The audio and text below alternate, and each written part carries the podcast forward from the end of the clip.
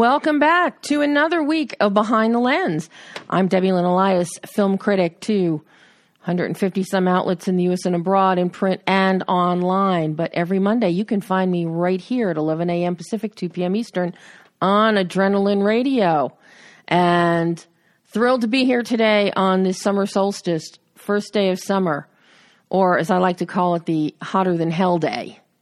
But at Behind the Lens, that has a double meaning today, because not only is it 100 plus degrees outside in Southern California, but we have one of the hottest soap opera stars in the history of General Hospital joining us. Ian Buchanan is here live at 11:30, and he'll be talking about a very special short film that we have been championing for over a year now, along with his writer, director, and producer, Sherry Sussman. The short film is One Night in Hollywood, and Sherry's got some exciting information about it so that all of you will now be able to see this film and a performance from Ian that his fans will fall in love with. And plus, I want to hear a little bit about his recent trip to Bhutan and the film that he was working on there, and then see if the rumors are true about being directed by, I don't know, somebody named Finola Hughes in another film coming up. But that'll be at 11:30. At 11:15, we have an incredible director joining us, Benson Lee. He has a new film that is out, I think, on VOD tomorrow, called Soul Searching, as in SEOUL. It is, think John Hughes with an Asian vibe and the best of an 80s soundtrack that you could ever think of. We got a little bit Ferris Bueller, we've got a little bit 16 Candles, and we got a lot of Breakfast Club with some indelible characters and actors. So Benson will be with us at 11:15. But before we get to that, it's Monday, Brian. It's Monday. We need our Star Wars countdown. He's checking here. Sorry, yeah, I'm posting online here for the show. Okay, so the Star Wars countdown, yes, which I look forward to every Monday, as well as the show. I know you do, and we all know that Nick Kroll of L.A. River looks forward to it too. Yeah, Star Wars Episode 8, as of today, yes, is less than it was last week. This is true. We're at 542 days, 12 hours, 56 minutes, and after I am done speaking, we'll be at 30 seconds to go. Okay. But I don't want to wait that long. No, neither do I. I don't want to wait that long, and I want to see Alan Tudyk, so... Yes, a former guest. Yes. Of Behind the Lens. For Rogue One and Alan, we have 178 days, 12 hours, and 56 minutes to go, which is considerably less than last week also. That is considerably less, even though today is, the longest day of the year. Yeah, we're going to have to wait a little bit longer today. Just today, though. But, but being the longest day of the year, do you know we have 15 hours of daylight today? Do we really? We do. 15 hours of daylight. I'm out of here at 9, so it'll probably still be... 9 tonight? Yeah. Sun may just be setting, like 8:30 or 8:45. That's awesome. But... You know what I could do without is 100-degree weather. Well, and that's just it, which is why... The best thing to do today, after you're done listening to Behind the Lens, is to head to your nearest movie theater and see the blockbuster of the weekend, which even you went and saw, Brian. I did. And I went, too, because it was hot.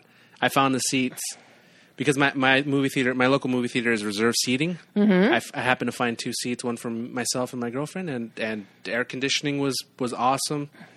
Go to your movie theater. Go watch the movie that I will let you introduce. No, you tell us which one is this, because you have great affection for some of the new characters. I do. And the movie we're speaking about that smashed the box office, $136.02 million in the US and Canada, another $50 million overseas. Finding Dory. And it is, you heard a little bit about Finding Dory last week with a couple clips of my exclusive interview with producer Lindsay Collins. We'll hear more from Lindsay as well as Ellen DeGeneres and Ed O'Neill in a few minutes. But so what did you think? A lot of people are hyping it as better than Finding Nemo. I think it's a totally different adventure story my big fascination with this film, beyond all the indelible, charming characters, and of course my pick of this film, Hank. And when you watch the video, you're going to see Hank is front and center, the coolest orange octopus on the planet, or septopus. Septopus, yeah. Thanks to a nasty child that, you know, removed a tentacle. You got to watch those kids. But the technical, this is a technical marvel, people. What has happened, what Pixar has done with the new technology. We're getting my, you know, optical technician. I was talking to him yesterday, as a matter of fact, and he is psyched to see this because he understands refraction and reflection so well. This is something we now get for the very first time in animation, in computer animation, is refraction and reflection. We've got bubbles within bubbles, individual signature bubbles that are now created with the next edition RenderMan proprietary software. So this is, it's a visual, it's resplendent delight. It really is. And it's a more intimate journey than what Finding Nemo was. It's a more personal journey as opposed to a grand scope of searching through all the oceans. But it is just charming beyond charming. Yes, you do need tissues. But we all know my love for Hank so much. I went out and bought a Hank yesterday. What about Piper?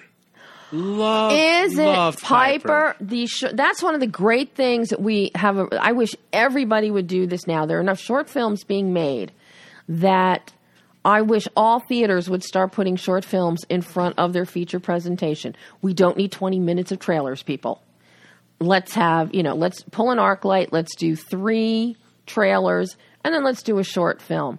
Piper is, I'm telling you now, it is next year's Best Animated Feature Academy Award winner. It was beautiful. Not even story-wise was it beautiful, because it was visually. Visually, it's about a little hatchling sandpiper, and he's being taught to eat as ocean waves are rushing up on his poor little fluffy self. And he's not supposed to be fluffy, but he gets pretty fluffy when he gets run over by a wave. I've worked with digital animation, and to see a character from fluff, from feathers, you know, the sleekness of a bird, to the fluff that he got into after, you know. And scattered fluff at that. Yeah, it was beautiful. Yeah. Visually beautiful. And the story's awesome. And it's just, I love, like you said, Pixar for doing this, for having an animated short before the feature. And I honestly forgot that I was going to watch an animated feature until I saw, you know, the Disney logo pop up. And I was like, oh, that's right. There's a film within the film before the film. And of course, what about water? This is something that the new proprietary software has done. The water in Finding Dory is outstanding. The different textures, the viscosity, the clarity. I mean, it's stunning. But we also see that, and much of what we saw in The Good Dinosaur also, as the waves come rushing in, and we have a camera, little Piper view underneath the waves, which your heart just melts. Your heart melts. It is one of every short film that Pixar does just gets better and better on every level. And this one is the pinnacle of their little shorts right now, I think. What do you think? I liked it visually. I think if we're going to pick favorites here, my favorite one still has to be Lava. Lava just won me completely over. But I don't have a Pixar short that I don't like more than the other one. I mean, they're all great. It's like Blue Umbrella was fabulous. Paperman was great, I was about to say. And each one is so creative, so inventive in its storytelling, in its animation style. Even when you go back to Knick Knack. Yeah. That one was – that I could watch that. I love that one. I love that one. So, I mean, it's a win-win. It's a win-win combination for you with Finding Dory, Piper and Finding Dory. So stay out of the heat. Go to the theater. By the time our show ends today, most theaters have like a 1:00 screen, and you can make it there no time at all. So that just you must see Finding Dory and Piper. It's absolutely spectacular. So what is it? And stay after the credits, because I saw a ton of people leaving after. And Disney has conditioned us to stay after the credits, but definitely stick around for that, because there is a scene after the fact, after the movie. That you all will want to see. Yes, it's hilarious. And it ties, you know, there was a lot of elements from Finding Dory that explain things that were happening in Finding Nemo. This one is another one that ties up a loose end from Finding Nemo that you're going to definitely want to stick around for. So that is our you know, absolute pick of the week here, without a doubt. Now, of course, next weekend is going to be – next week will be interesting because Friday, Independence Day Resurgence opens. And I'm screening that on Friday. I was told that there were no pre-release screenings. So I'm going to see that at 11 o'clock Friday morning. And I'm really looking forward to it.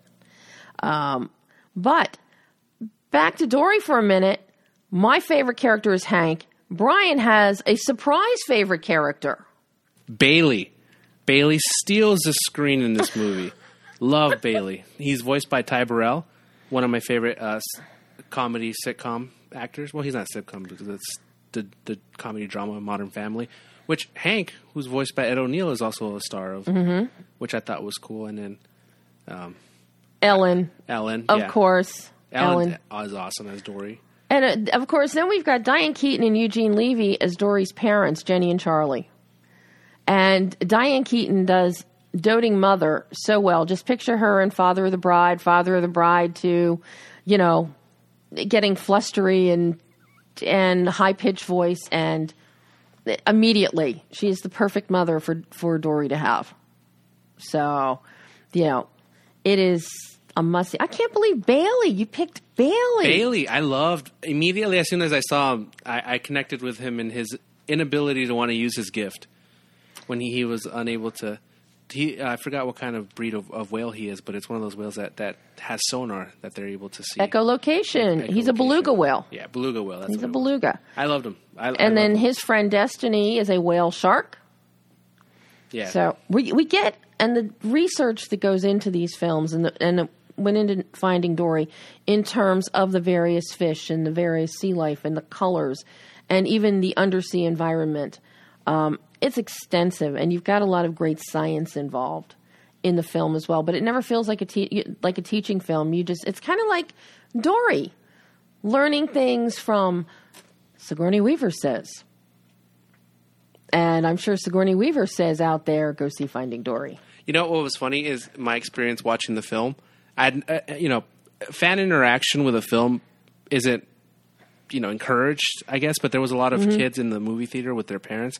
And the opening scene of Finding Dory mm-hmm. is a baby Dory, which I'm sure you've seen the photo of because it was circulating on Facebook yes. and social media. And yes. if you haven't seen it yet, you're not one of those $135 million that was made. Well, then you got to go watch it now. But the opening scene is a baby Dory. And you can't help but go, oh, as soon as you see it. The entire theater, I did it too. The entire theater let out awe together. And collective awe. Oh. And she has this cute little lisp, and it's just so adorable. No, it's on every level. It's magical. I said it. Two fins up, swimmingly sensational. You name it. It is adorable. How many more do you have? Please give me another one. Give me another pun. I love puns. No, I'm out of puns right now. Okay. I'm out of puns. My brain is unpunning right now. But in order to hear a little bit more about Finding Dory, how about if we hear more from producer Lindsay Collins during our exclusive interview talking about working with water. The other thing, to be honest, that was in some ways even harder, at least on the first film, but on this film too, was all of the glass containers. I mean, because it's one thing to have water uncontained. I mean, right. Kind of off in the distance, and you want to feel the viscosity of it or the surface of the water, mm. which is always challenging. Right. But when you've got water contained in glass, tanks or carafes or sippy cups and coffee pods, and how you when you that camera goes around the corner. I mean, you see that when you're in an aquarium and how it refracts. And that, where is the care? It kind of doubles up, and what kind of science does around that. We avoided that in the dentist office tank. We never had shots in the corner of the tank, right? Because we couldn't do it on Nemo. And now in this film, it's like every opportunity we're putting some creature in a glass container with reflections and refractions. It blew my mind because it wasn't flat. It was fully refractive. Yeah. Fully reflective. You know. And Andrew was like, you know, he wanted to go because they said, you know, it's going to look weird because what it does naturally, and it's correct. I mean, but the way that where the character pops up in the reflection is going to. And he was like, no, I want to, as much as possible, I want to go with what is right. Mm-hmm. If it gets in our way, we can certainly cheat it out of the way. But, like, I want that camera to do... Yeah. He's like, because I know that even though that seems wrong and it seems weird, as people, we're educated to assume that. I mean, when we go to aquariums, we do see that. Yeah. And so even though it feels wrong when you're you know, studying the one frame, I think you feel it kind of as a whole. It doesn't pop you out. No. So... And when you'll see for yourself, and Brian, I think you can attest to the fact that you do fully see the visuals when Dory's in a coffee pot in the water and everything is going around and you're seeing reflections as you're shooting through fish tanks and all. It's funny that she mentions that they try to put the characters or all various fish in a glass situation because there definitely is a lot of situations in the film where the characters are placed in another, like you said, a coffee, the coffee holder or a cup or... things like that. Mm-hmm. So it's funny that she said that because that's true. The characters were always... It's very true. And of course, hand in hand with what is captured, you know, with the new technology and the water and the refraction and reflection is also the color. And one of the big things with the color is the colors of the coral reef, which you see and the sea life in the open ocean exhibit, is that lifted right out of the Great Barrier Reef. Down off the coast of Australia. Don't look at pictures now. You have to look at the ones from 50 years ago because now the reef is dying thanks to global warming. Yes, it is real, people. Very real. But in order to see these Crayola-colored, you know, wonders, you know, they did a lot of research to find, you know, to make sure everything is accurate. And this is what Lindsay had to say about the use of color. We try to. And I think the only thing that we do, if anything, to adjust is that sometimes it's so vibrant when you put it all in there that it's hard to track the character within it. Mm-hmm. So to know where your eye, because your eye is so kind of attracted to these insane colors and these beautiful forms. So the one thing we do is we organize it a little bit more so that we create these shapes that kind of are allowed to fall back a little bit. Mm-hmm. Because it's, I mean, it is. Nature is like, especially in coral reef. I mean, you're like, there's no way that's a real color. Like, that's like a Crayola color. Like, that's not a real color. And then you look at these pictures and you're like, oh, no. Where do people think Crayola got their colors? I know. These colors are so... And so that's why we only thing we do sometimes is to try to knock it back and organize it a little bit so that you can, your eye isn't so distracted by... the beauty. I mean, when we can take advantage of it, like when Mr. Ray is swimming through, those are moments that we love because it's like, okay, we can just create it and let it be as gorgeous as it should be, as nature gives it. So we don't, because we're not having to track. Right. It's allowing you. It's kind of indulging in the moment of flying through that reef. And the third part, the third tine of the fork, so to speak, of Neptune's scepter, perhaps, is the texture and the viscosity of the water. Yeah, but the fact that you've got the different textures within the water, the murkiness within the kelp fields. Yeah. You know, you have the clarity, and then you go into the pipes, and you've got the corrosion and the rust and the barnacles. The lighters, you can imagine, love that because they get to take full advantage of all of the tools that they've got at their disposal, and because they feel like... those are their sets, and so they're like, how do you make it really feel like we are in very different parts, which is what we did on the first film, but on this film, because we were going to be in smaller, it's not a big journey film. I mean, it's, you know, you're in these kind of smaller environments, so it was really more about playing with the quality of the water and the color of the water and the depth of the water and the particulates in there and making them feel very different. So, and with that, we're going to take a short break. We'll be right back with some more Dory and maybe Benson Lee.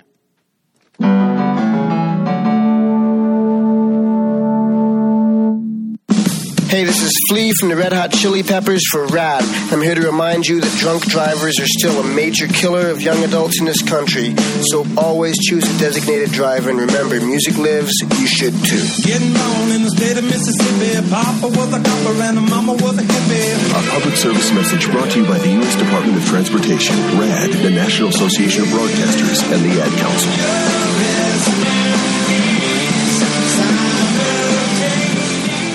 Magical. What's up, Ruckus? Check us out. It's a sports wrap every Monday night from 7 to 8. Giving it to you every which way there is sports. That's football, basketball, hockey, NASCAR. We're going to give it to you here every week on Adrenaline Radio, 1680 AM. Wings! That's all we needed? Yeah. Chicka, chicka, chicka. Tell me where to go, man. Real sports show.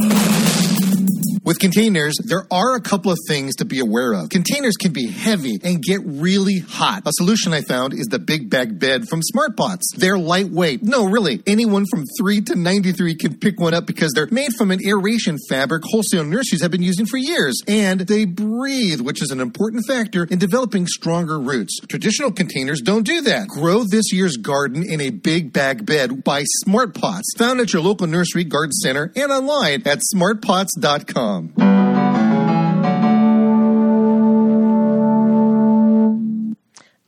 we are back. And with us right now is Benson Lee. Are you there, Benson? Hey.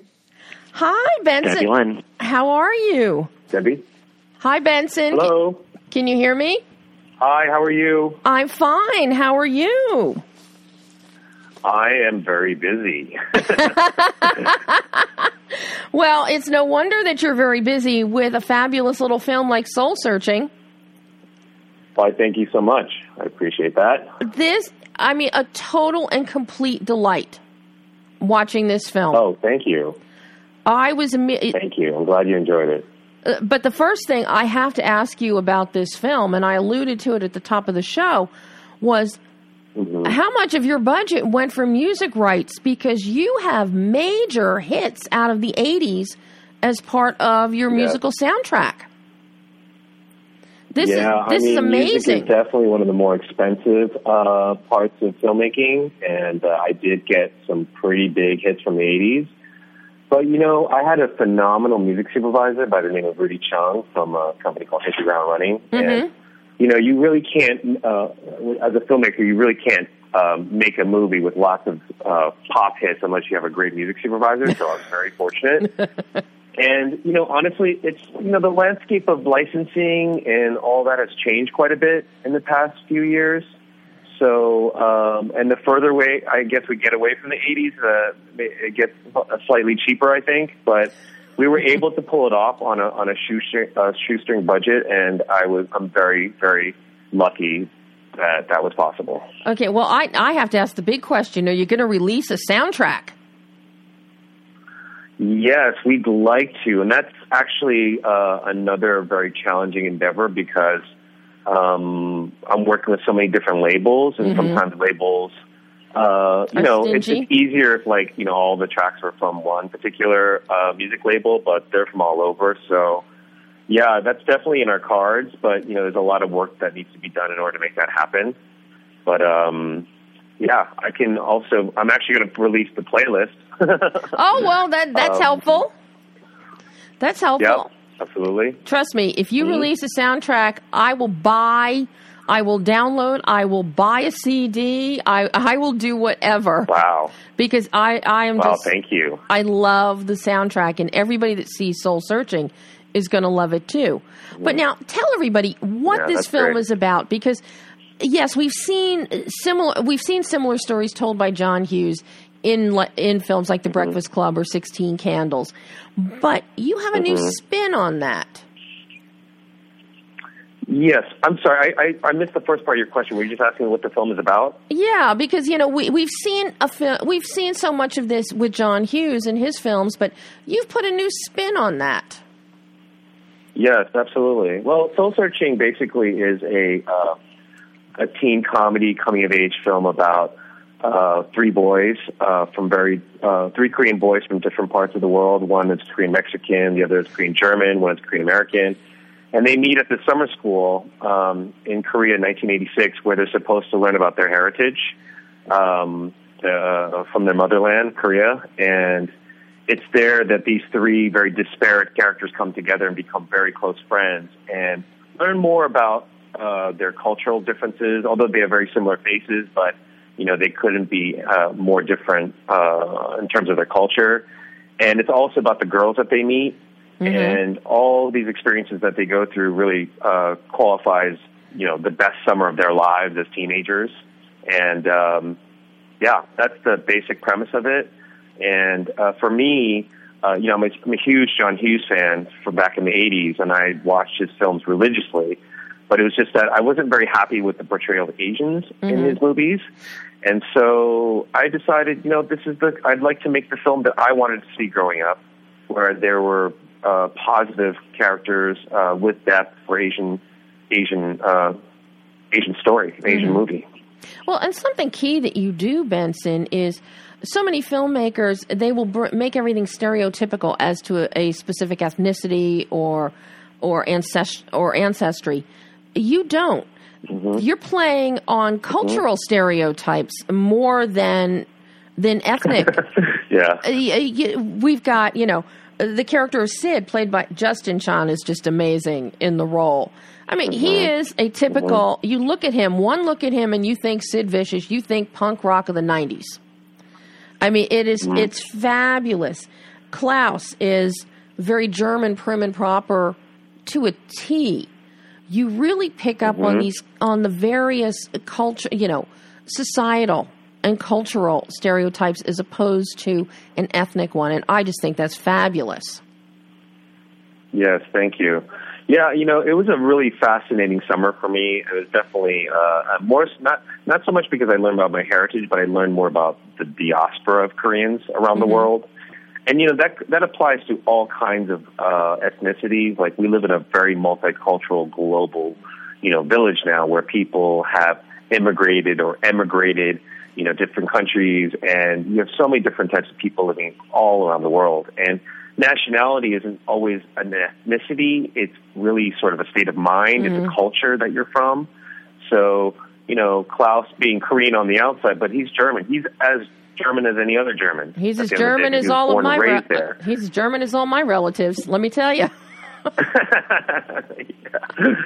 And so, you know, I always thought that was fascinating. And, you know, so I wanted to show off that diversity within diversity, if you will. And mm-hmm. At the end of the day, I think that really helped people to not only look at them as like, oh, this is just an Asian American story, but it's more culturally complex than that, because we have people from all around the world. Mm-hmm. And I think that's a very modern sort of component of my film, even though it takes place in 1986. Mm-hmm. But, yeah, you know, when I was 16 and I met these guys from other parts, you know, because we didn't have the internet at that time, so we were very sheltered. We had no idea what type of people were living in other countries. And in one summer, I was able to meet, like, the entire, you know, globe through mm-hmm. one camp. So I really wanted to capture that experience in the movie. And, you know, what's really interesting is when I think back over the decades is that the one constant we've always had was music, which connected every culture in the world. I remember back in the 60s, I met a cousin of mine mm-hmm. from Germany for the very first time, came to the United States. She didn't speak a word of English. I didn't speak a word of German. And we connected through the grassroots sooner or later. And I see mm-hmm. this. You've got, you know, your Jessica Vann, who plays Grace Park. You know, she's very mm-hmm. into Madonna, and everybody knows all the songs. Everybody can relate mm-hmm. to the music, and that I think is mm-hmm. a wonderful global unification factor you have. Thank you, and you're right. Music really is one of the most binding things in the world that, you know, people can relate to, and especially 80s. 80s is almost synonymous with 80s pop music, yeah. you know, and there's so many iconic songs from that era, such an iconic sound and so on. So I've met so many people from all over you know, the world who've seen the movie, who could definitely relate to, you know, the coming-of-age theme as well as and the music and the fashion and so on. So that was definitely one of the more funner parts of the process for me, was selecting the music and you know, going back in time with my costume designer Shirley Carrara to find, you know, the perfect outfits to represent that era and so on. So yes. Your costume designer is just absolutely amazing. Shirley did not miss a beat.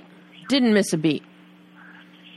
Yeah, Shirley, I was so lucky to work with Shirley. She's a really famous stylist. She works with Pharrell, lots of other big celebrities, and but she's also from that era. So that's one, you know, it was really important for me that when I met, you know, when I was selecting a costume designer, that they really understood that era in terms of clothing.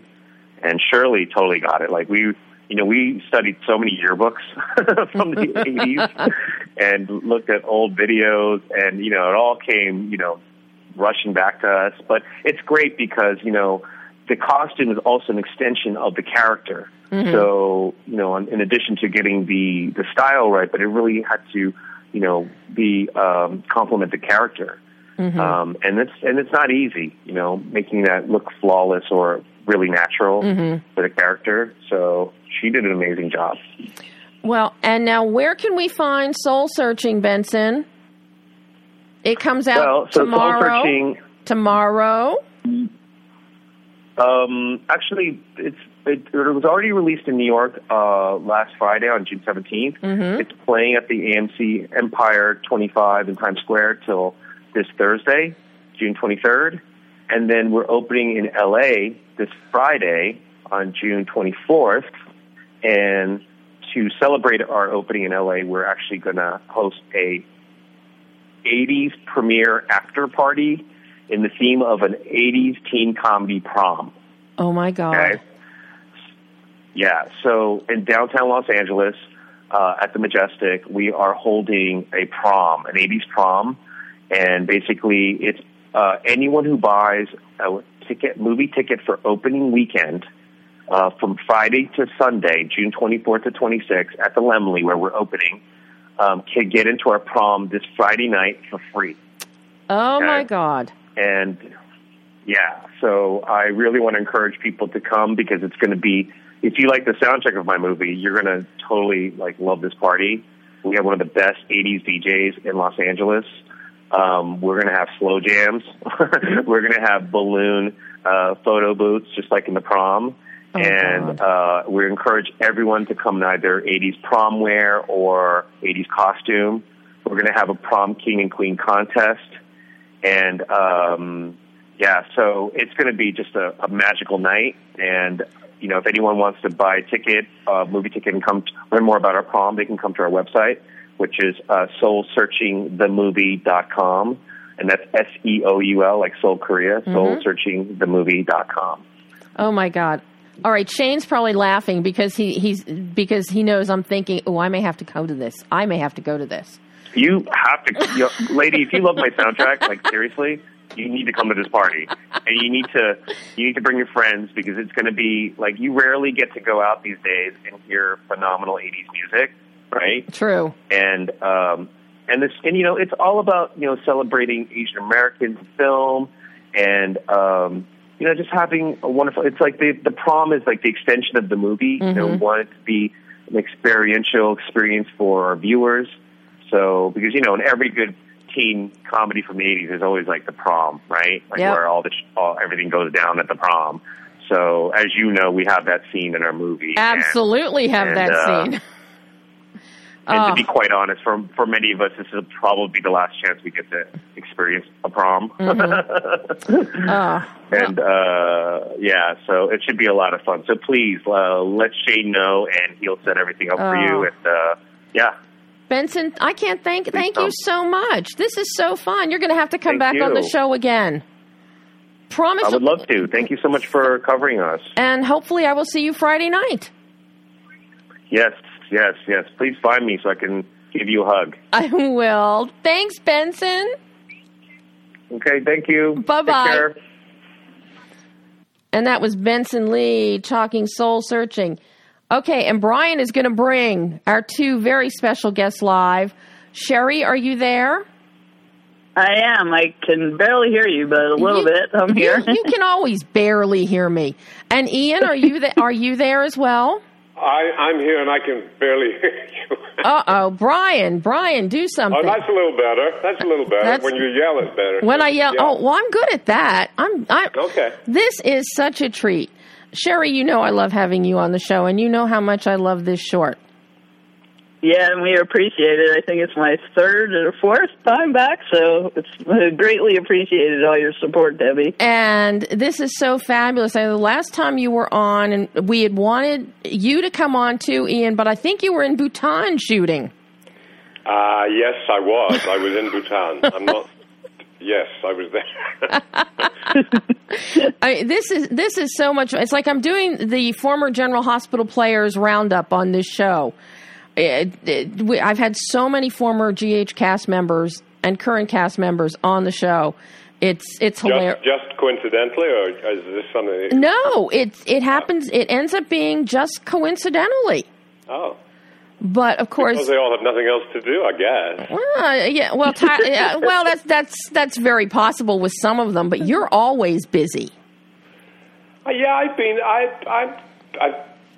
I've been busier, but I kind of, as I get a little older, I don't really like to be so kind of all over the place. It's quite nice to not be spread so thinly and to focus on stuff that I just enjoy. So that's enough to keep me busy. Well, you know, I'm so glad that you were slow enough that you could do One Night in Hollywood, because me too. I loved it. It was great fun. I had the best time doing that, and I look forward to whatever comes along with. Whatever follows it, like a week or a month or a year in Hollywood, whatever the sequence is. A lifetime in Hollywood. A decade in Hollywood. You know, knowing Sherry, she could do a week in Hollywood, a month in Hollywood, a year in Hollywood. Uh-huh. And you'll just have to keep coming back. And yes, exactly. Yeah, that's the plan, is to follow up with the feature One Week in Hollywood, which we actually wrote before we did the short, so... if all goes well, it looks pretty good. We should be shooting that in the next 6 months.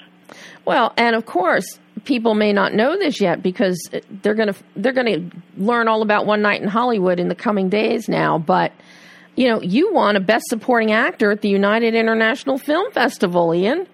I did. Thank you very much. And Sherry presented me with my award at the Coffee Bean and Tea Leaf, which was kind of like the highlight of receiving it.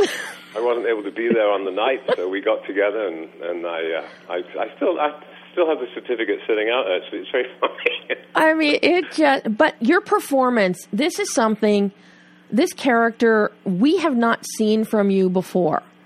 You are deliciously decadent. Yes, it's actually kind of, it's the sort of character that I enjoyed playing it, because he gets to say all the things I think that I never express. So that's what I kind of liked about it. He just gets to. It's almost like he's based on several people, but people that I really don't particularly care for. But I kind of like that, just explosive, like almost like verbal diarrhea or Tourette's or something. Just completely like just say whatever they think. They're in control, and then absolutely just lose it, which I think is great fun to play, not so much fun to be around them. What did you think when you read this script? Because this whole project, One Night in Hollywood or One Week in Hollywood, this really is the darkest comedic skewering of the entertainment industry that I think I've seen in many a year. Yes, I think it almost kind of ranks up there with...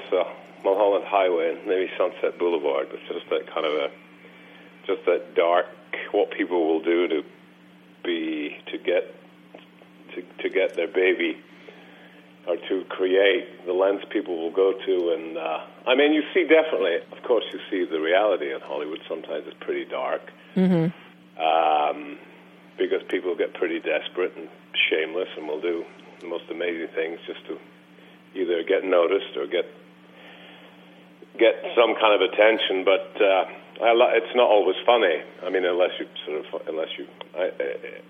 you kind of just find it funny. But that's what I liked about the script and about the making the movie. It was kind of there are traces of it's very realistic, I think, but it's also incredibly funny. Just but what the lengths that people will go to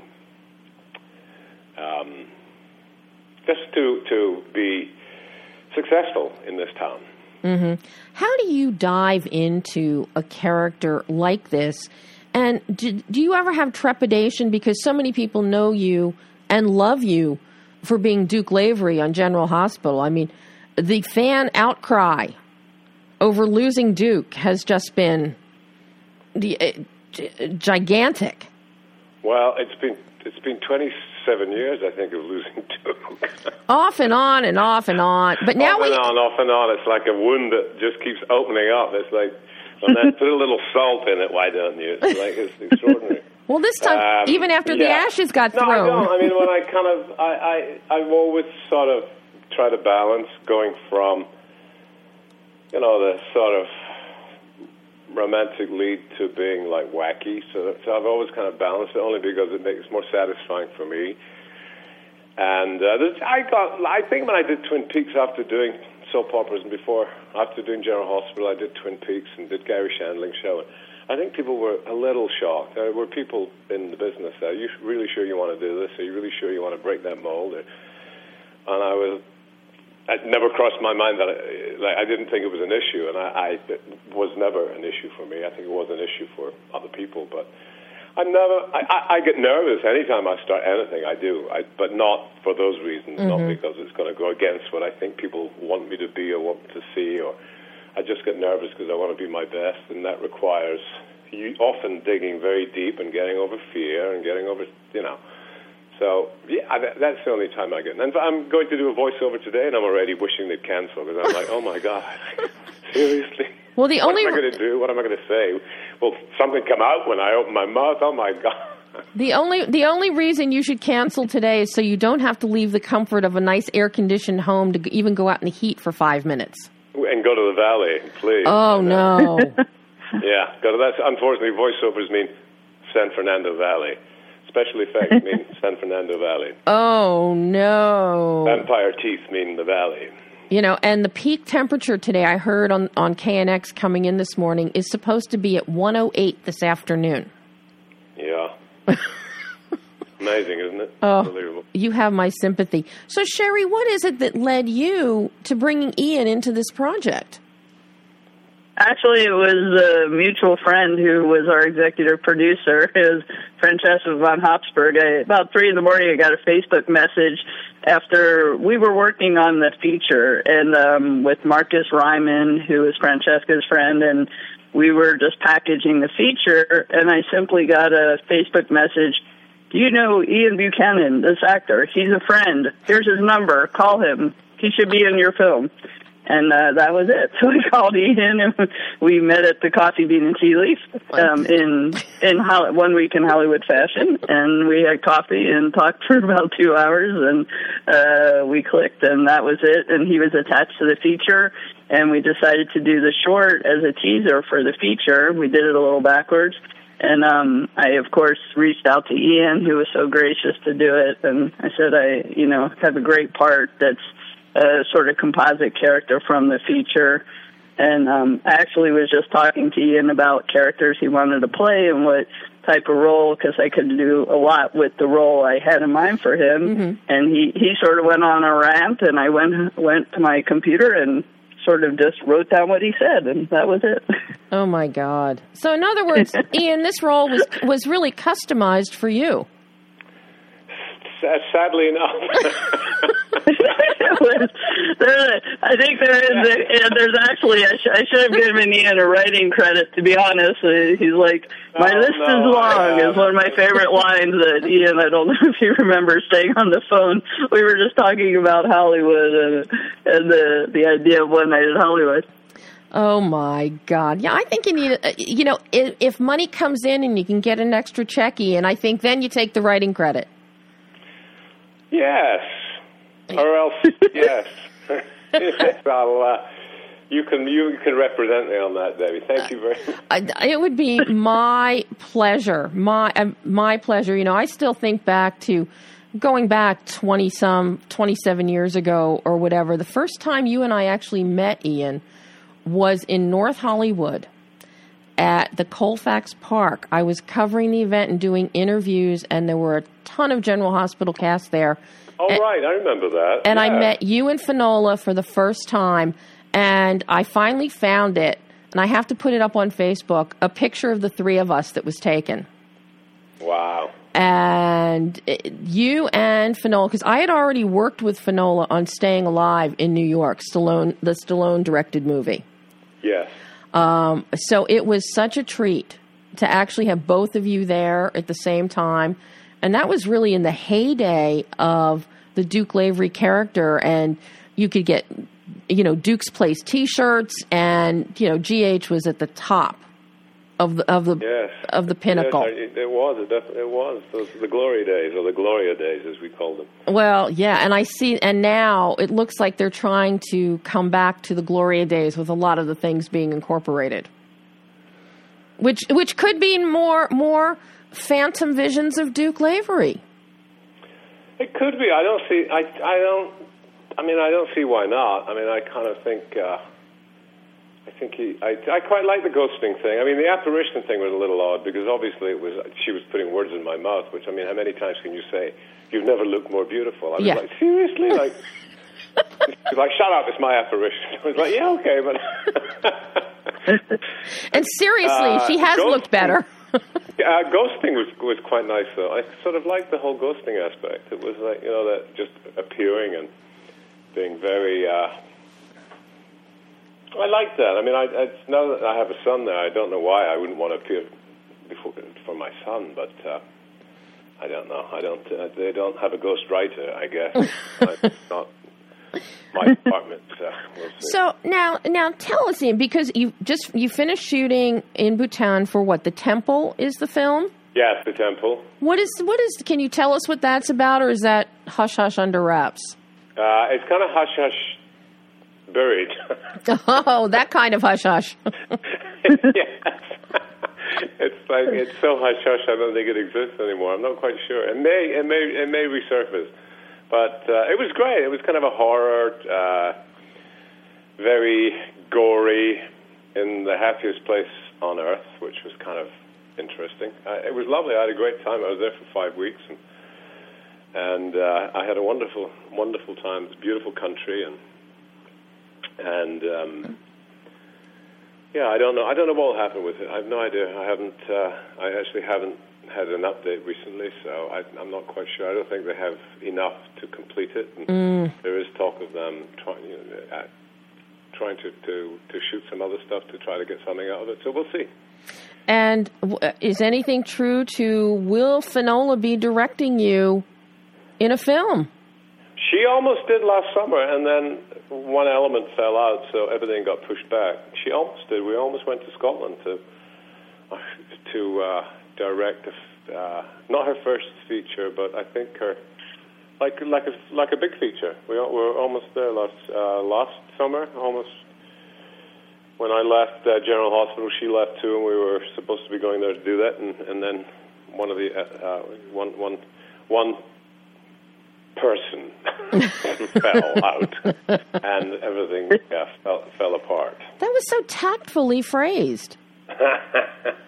Yeah. So tactfully phrased. That's when you. And I'm sure if it was One Night in Hollywood, I would have had a fit already, and like. I was going to say, you know, if you were... It's exactly what our feature and our short is about. It's like... But, you know, now everybody's going to have a chance to see One Night in Hollywood, aren't they, Sherry? Yes, actually, tomorrow we premiere. We got a distribution deal with Shorts HD, so it'll be on, if you go to www.shorts.tv, will be premiering tomorrow, and they'll give you a program guide on that website. So we'll be internationally seen also on iTunes, Amazon Prime, Google, And then we have a few more festivals to round out, you know, our festival year. The Hudson Valley Comedy Festival, June 29th through July 2nd in Kingston, New York. Mm-hmm. And then the Acme Comedy Night in Hollywood. It'll be July 20th through 23rd. And we're on Facebook. We have a One Night in Hollywood Facebook page, so we post all the specific screening times and dates, and we're on Twitter, and Ian has a wonderful fan club who's been super supportive, so we're blasting through social media with all our bulletins, and it's been really nice. Oh, Ian, you have one of the most devoted fan clubs that I have come across in all of my years. I mean, they're actually pretty wonderful, and I get to actually spend time with a lot of them, which is great. I love that, and you know, I try to be connected, and because they are absolutely, they're kind of, they go from, you know, become more friends than fans, and are very supportive of everything. And I mean, I was probably one of the last to show up at the social media party. I think I was kind of forced into it because I really didn't think it was something that I wanted to be involved in, but I really like it, and it's broadened my horizons, broadened my fan base, obviously, but it allows me to be in contact, be in direct contact, and not have somebody who doesn't know me answer questions on my behalf. So it allows me to be more present, and it has actually allowed me to be more present in my life, because it's kind of, you know, you can't. It's out there. You say things, it's out there. People, you know, you have to, it's your word. You have to kind of live by it. So I kind of like that. It's made me, I can't say it's made me grow up. I feel like I've grown up a little more on social media. So, and I thank my fans and my friends and everybody for that, because I don't get too much negativity. I mean, sometimes it's gone before I even notice it. So. I mean, that's the one thing I hate about social media, that people feel anonymity gives them the right to be cruel, and I just can't stand that. So. And as we all... I don't encourage it, I don't approve of it, I don't allow it, and anybody to attack anybody on any of my pages, or... Definitely not. I mean, they can attack, I can take care of myself, but I usually, like, I'm very... Very Scottish when it comes to that, very, very controlling, like... So I have to ask you, and how was your birthday the other day? It was great. It wasn't just the other day. It was like the whole week. Well, you know. I sort of forgot which day it was, because I think it started 2 days early. Somebody on Facebook said happy birthday, and everybody thought it was my birthday. And I was like, no, well, okay, thank you. And then my real birthday, it was great. And then I had a little celebration on Friday as well. That was lovely, and... So it was great. I loved it. It was very, very nice. It was very overwhelming outpouring of just great love and support, and that was wonderful. I really liked it. Birthdays never meant a great deal to me. I have a brother who's exactly 1 year older, mm-hmm. 1 year and a month, and we always celebrated our birthdays on his birthday, which was May 4th. So when I was a kid, I was always like, well, it doesn't make any difference, it's fine. So it's only since I've become an adult and that I've got to appreciate, like, my own birthday. So it just never really mattered to me. Now it kind of doesn't, it's not terribly important, but it matters to other people, so I kind of have... I participate, which is great. I love it. No balloons. And, of course, now your birthday gets to continue. Your celebration continues tomorrow, since everybody will be able to see One Night in Hollywood on Shorts TV. Yes, exactly. Yes. I can't think of a better birthday present than that. Well, the interesting thing is, I think, being an actor, there are sort of milestones throughout the year that, you know, if you're busy, there are great things happening. You're beginning stuff, you're ending stuff. Things are being premiered. Things are being, you know. So it's always like the personal stuff for me just is always just is there. But it's very nice. It's like, yes, people seeing One Night in Hollywood is just as important as my birthday. So I'm looking forward to that. Well, and I'm looking forward to more people seeing it, so that Sherry will be able to make 1 week in Hollywood, so we can see even more of you. Yes, exactly. Or at least the weekend in Hollywood. At least the weekend. Yeah, we might go one night, one weekend, and then the one week in Hollywood. We'll do a long short film. I don't know. This could go on forever. And then also, just so you know, it's the Shorts TV is on DirecTV. So if you have a movie package with DirecTV, if you look, you actually will be able to get Shorts, the Shorts HD, Shorts TV. It's called and they're a great distribution company for short films. They represent all the Oscar films, and we were really fortunate to get that distribution deal, so we're grateful to them, too. Yeah, because a short film I executive produced is also showing on DirecTV Shorts HD right now, Bunker. So, oh, fantastic. We'll both have films out there at the same time. Yay! God, I can't thank both of you so much. This has been fabulous. Ian, thank you so much. Thank you very much. Thank you, Fred. It's always lovely chatting with you, and thank you for your wonderful support. It's greatly appreciated. Oh, always. And I know that based on the number of impressions and retweets and repostings and everything about you being on today's show, I know right now there is a cadre of live listeners listening to you. And excellent. I'm sure there will be even more when the show goes up on iTunes tomorrow. So wonderful! That's great. I'm very, very happy to have done it. Now I'm going to try to wear as loose an amount of clothing as possible, make my way to the valley, and survive. Yes, please stay cool so you can come back and do some more fun stuff. I will. Thank you. Thank you both. Oh, thank Ian, you, Debbie. Thank you, Sherry. I'll see you soon. And thank you, Shirley. Okay, thank you, and thanks, Ian. He's been what a great opportunity to work with Ian. He's been so gracious and supportive of our little film, and it was really nice. Thanks, Ian. Yeah, my pleasure. I'll see you soon. Bye, guys. Bye. Bye, Debbie. Thank you. And that was Sherry Sussman, and yes, the one and only Ian Buchanan, General Hospital's Duke Lavery. Who knows? So tomorrow you can see him in One Night in Hollywood. And as he said, he'd be open to ghosting again and appearing as Duke. So, everybody over at GH, powers that be, take a listen to that. So let's see. I'm looking for Brian here. Do we have time to do another Dory clip here? All right. Which one should we do?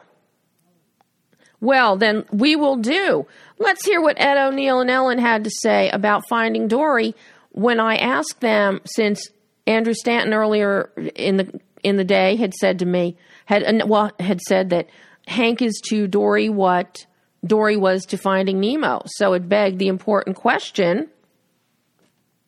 Earlier, Andrew said that Hank is to this film what Dory was to Finding Nemo. Now, does that mean that we will see a subsequent movie now with Hank? And if so, will you be championing the cause on Ellen's show? We were just talking about that. I said that on our way out. I said, I bet there's going to be a sequel. We have to find out. Be a baby Hank. A baby Hank. Flashback. Little angry, grumpy baby. Where he lost his tentacle. So, yes, if Andrew's paying attention, that, yes, there will be a campaign for that. So after this weekend's box office, I'm sure Ellen will be starting the campaign shortly. So is that? Oh, we have time to do the one more clip. Director Andrew Stanton talking about the music of Finding Nemo. Finding Dory. What aspect of music in the film? It's very simple. It's very elegant. Thomas Newman's score is beauteous. Yeah. As an understatement. Yep. The two songs that you select, though, all that we hear, timeless classics, what led you to those selections? It was sort of thematic to just the first movie. There was, I think, we were under a little pressure to put a song for marketing reasons at the end of Finding Nemo, and I really didn't want the movie to suddenly be tainted with this sort of sellout quality to it. And so I suggested this pre-existing song that I had heard Robbie Williams do, Beyond the Sea, and I just felt like it was an old classic. But it had a very modern sort of appreciation for it, and it just fit. It just kind of fit. And so fortunately we were able to get the rights. And that sort of set kind of a bar or a tone for the next movie. I felt like we should do the same. And the... You always wanted Unforgettable. I always wanted Unforgettable. It just... was always at the end of the movie. Like, was who? Yeah, it was just who was going to sing it. And then... The Louis Armstrong song was... honestly, I already had a Louis Armstrong song in Wall-E, and I was like, really? Should I really do Go There Again? But the funny thing is that my co-director, Angus MacLean, had come up with that song, and it was so funny. And we tried all these other songs, and it just lost its humor. It was not funny. It's that voodoo of comedy that, like, suddenly that idea plus Louis Armstrong was funny, so... And yeah, and it's just, I think it was the genuine, like this slow-mo, overly dramatic kind of Thelma and Louise, like, moment combined with this.